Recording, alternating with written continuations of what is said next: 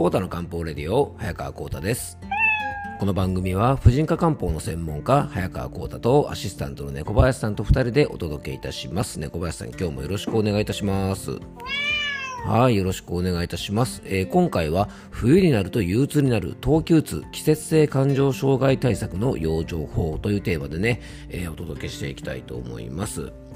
えーさてね、小林さんね、ちょっとさっきまでね、あの歯医者さんに行ってたんですよね。うん、今回はね、結構歯がね、こう治療でちょっと削ったりしたんで痛かったんで、猫林さんにね、ずっと手を握っててもらったんですよね。ね、ありがとうございます、猫林さん。本当ね、あの、おじさんの手を握るのは嫌かもしれませんけどね、猫林さんがいたから心強かったですよ。はい、えーまあ、そんな話をしてる場合じゃないですね。あの、皆さんもね、あの、歯のケアだけはしっかりしておいてくださいね。はい。えっ、と、今回もですね、前回に引き続き、えー養生ネーム、ミッキーザワンコさんからの、えーメッセージとですね、ご質問にお答えしていきたいと思います。えーね、ミッキーザワンコなんていうですね、デタラメな養生ネームをつけてね、あの、本当にごめんなさいね。はい。あの、実はですね、昨日もですね、あの、このミッキーさんからいただいたご質問に答えさせていただいたんですが、あの、早速ですね、昨日のね、番組を聞いてくださってメッセージをいただいております。えー、コー先生、早々取り上げていただき、えーさらに、えー明日も、まあ、今回もですね、あの、シカゴスペシャルということで、私の質問に答えていただけるということ、本当にありがとうございます。えーその上、養生ネームまでいただいて感激です。あ、喜んでくれてて嬉しいですね、猫林さんね。うん、あのもしよかったらですねあのリスナーの皆さん養生ネームをつけてほしいという方がいたらですねぜひあのメッセージを送る際にですねあの一言添えておいていただければですねあの、まあ、僕がですね、まあ、適当にというとあれなんですが思いついた、え養生ネームをつけさせていただきますのでねあのその代わりですねあの選択肢はありませんので、えー僕がつけたらその養生ネームを名乗っていただきますのでねよろしくお願いいたします。はい。えーっとメッセージの続きですね、えー会社帰りの車で聞いたのですが一人大笑いしてしまいました、えーこれからは養生ネームミッキーザワンコでいきたいと思います、えーちなみに本題のアドバイスの方も私の今の状態をズバリお見通しでしたさすがありがとうございます。えー冷え性で基本手足はいつも冷たく、えー血が少ないのも先日病院に行って血液検査をした際、若干の貧血気味だと言われたところだったので、なるほどと納得しました。あと数日いただいたアドバイスをもとに、えー体の調子を整えていきたいと思います。また、このポッドキャストのエピソードもダウンロードして飛行機でまた聞いて笑います。はい。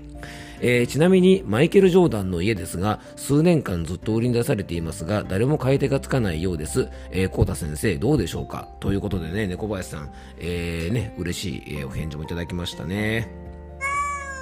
ちなみにですね猫林さんねマイケル・ジョーダンの家がね売りに出てるっていうからちょっと調べたんですよね。うん、いやいくらぐらいするのかなと思ったらですね、まあ、22億円だったんですね、今のね、為替レートだとね。まあ、でも猫林さんね、22億円ぐらいだったらね、なんとかね、うん、そうだね。全財産はたけば、まあ、1週間ぐらいは住めるかもしれませんね。はい、ということでね、まあ、シカゴに移住はちょっと無理そうなのでね、えー、おと、ね、正月明けたら、まあ、新春シカゴピザカーニバルでもね、猫林さんと一緒に開きましょうかね。はい、ということで今日の本題に入っていきましょう。コータの漢方レディオ、今日もよろしくお願いいたします。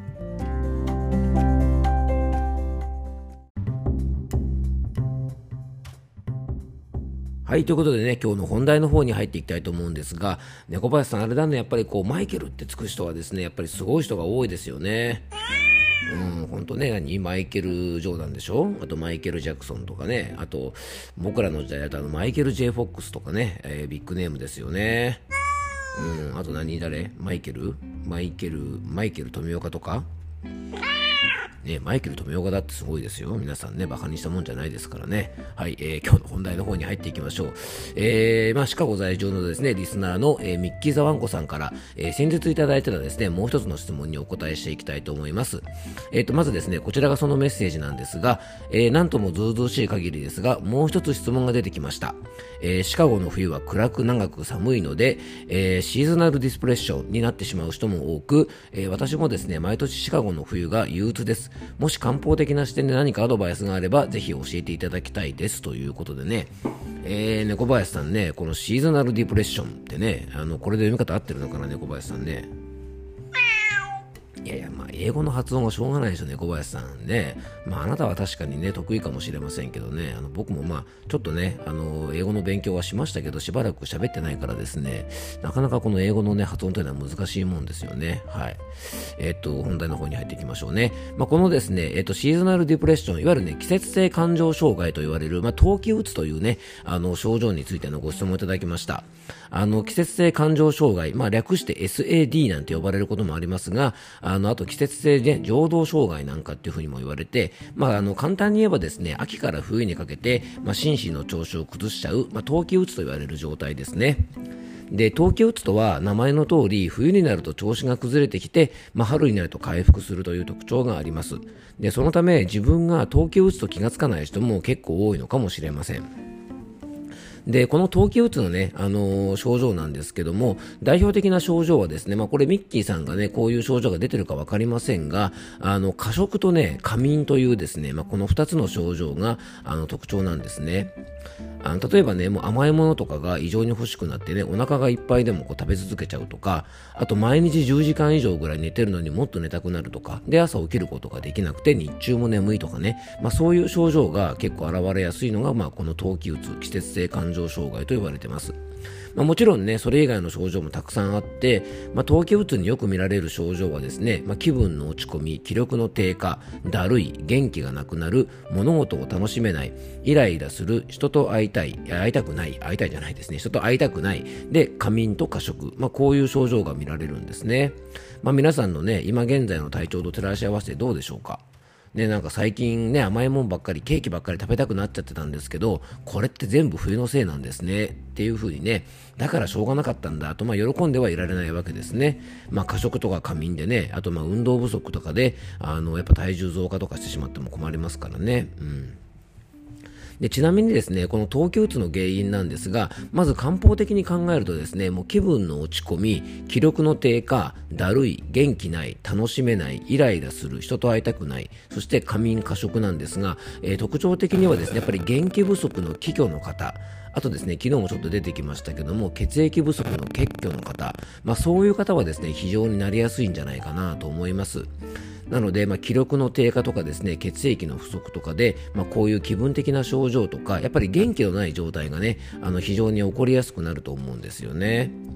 で、冬季うつの原因なんですが、まあ、漢方的にはですね、元気不足と血液不足なんかがね、あの、主な原因かなと思うんですが、まあ、体の仕組み的に考えるとですね、やっぱりあの、冬季うつなので、当然気温が低下してきてね、寒くなると、まあ、そういう症状が起きやすいんですね。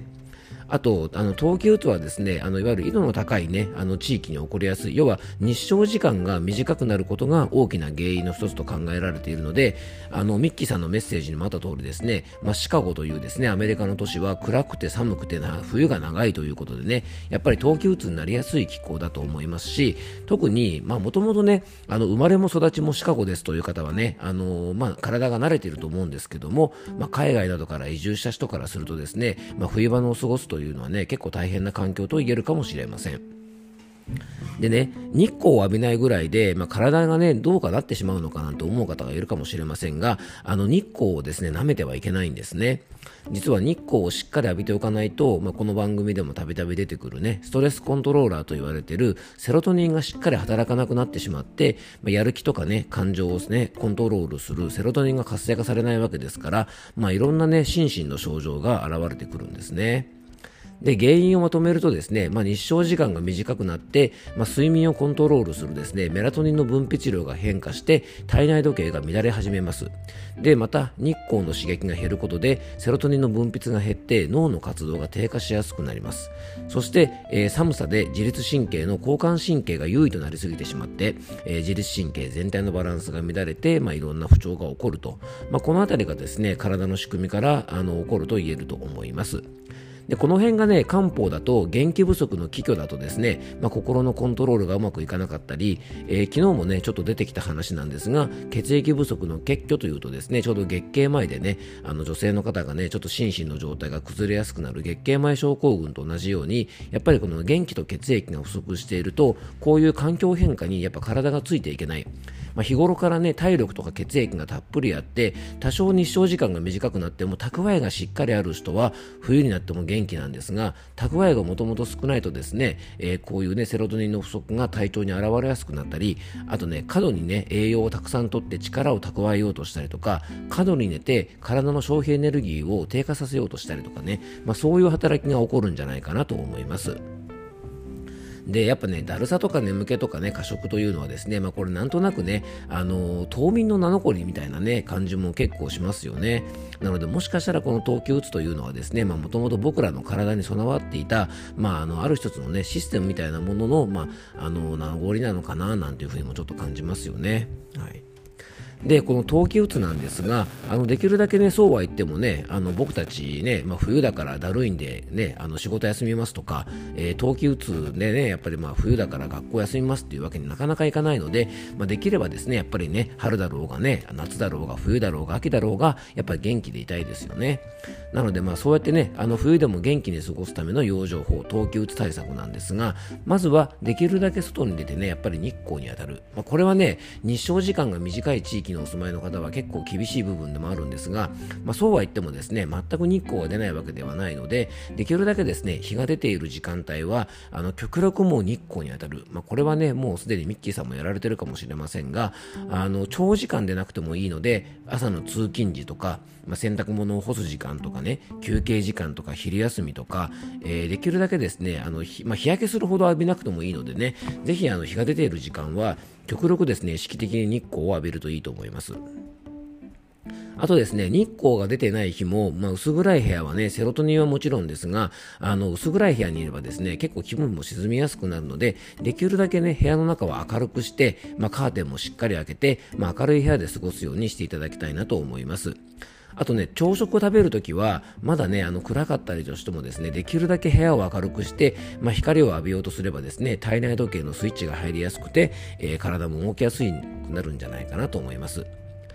あとまあ年末年始はね、日本の場合とかは特にね、イベントとかも多いですし、まあこれは海外でもそうですね、やっぱりクリスマスがあったりとかですね、まあいろんなイベントがあるので、えー、やっぱり体の疲れが起こりやすい時期です。さっきもちょっと言いましたが、漢方でもね、元気とか血液が不足すると、この冬季うつに起こりやすいので、やっぱり日頃からですね、疲れをためないようにしておくこと、ね、睡眠時間を削らないなんていうのもすごく大事です。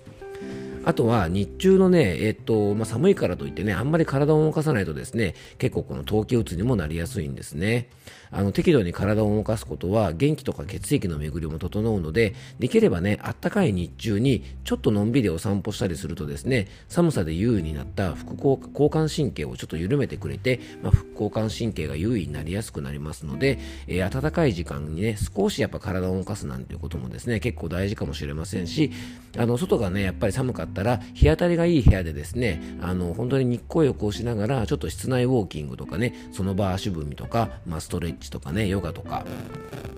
まあ、そういうですね、室内でできるような運動を10分15分でもいいのでね、あの、少し行っておくといいんじゃないかなと思います。あの漢方では冬はねやっぱり恐れの感情が強く出たりとか秋はですね悲しみの感情も強く出たりしてどっちかっていうとですねやっぱネガティブな感情の方が強くなるんですね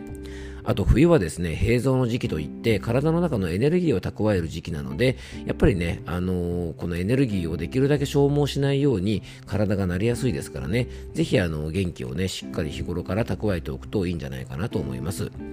あのこう考えるとねご質問いただいたミッキーさんは前回の長時間のフライトの不安感とか憂鬱感もねいわゆる漢方だと腎の弱りそしてこの腎はね冬に弱りやすいということでやっぱり冬季うつ気味になりやすい原因としたらやっぱりあのこの腎の弱りみたいなものとか、まあ、体の冷えとかね血液不足があるんじゃないかなと思います。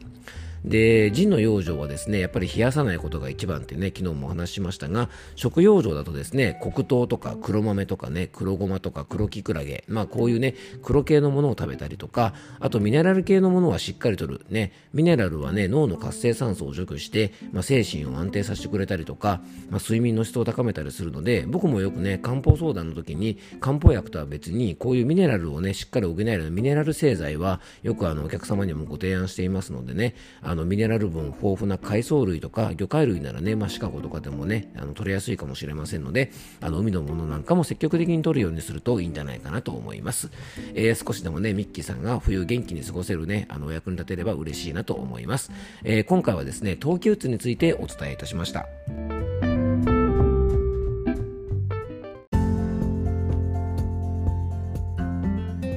今回もクロージングのお時間です。えっと、今回はですね、えー、前回に引き続き、ミッキーザワンコさんからいただいたですね、えー、ご質問にお答えさせていただく形で、えー、季節性感情障害、冬季うつの対策についてね、お話をさせていただきました。えー、皆さんもね、結構この冬季うつに悩んでる方多いかもしれませんのでね、少しでも役に立てれば嬉しいですよね。はい。とね、あと、まあ、ミッキー・ザ・ワンコさんもね、来週ね、日本に、まあ、帰国されるということでね、まあ、久しぶりのね、日本の帰国なんでしょうかね。あの、ぜひですね、日本での生活も、まあ、久しぶりだったらね、ぜひ、あの、楽しんでいただきたいと思いますね。はい、ということでね、まあ、2回にわたってね、シカゴ在住のミッキーさんからの質問に答えさせていただいたんですが、まあ、僕と猫林さんはね、もうシカゴピザが食べたくてしょうがないですよね。はい、ということでね、あの、ぜひ近いうちにシカゴピザをね、食べに行きたいと思います。はい。えー、ということで今日も聞いていただきありがとうございます。どうぞ素敵な一日をお過ごしください。漢方専科サーダ薬房の早川幸太でした。では、また明日。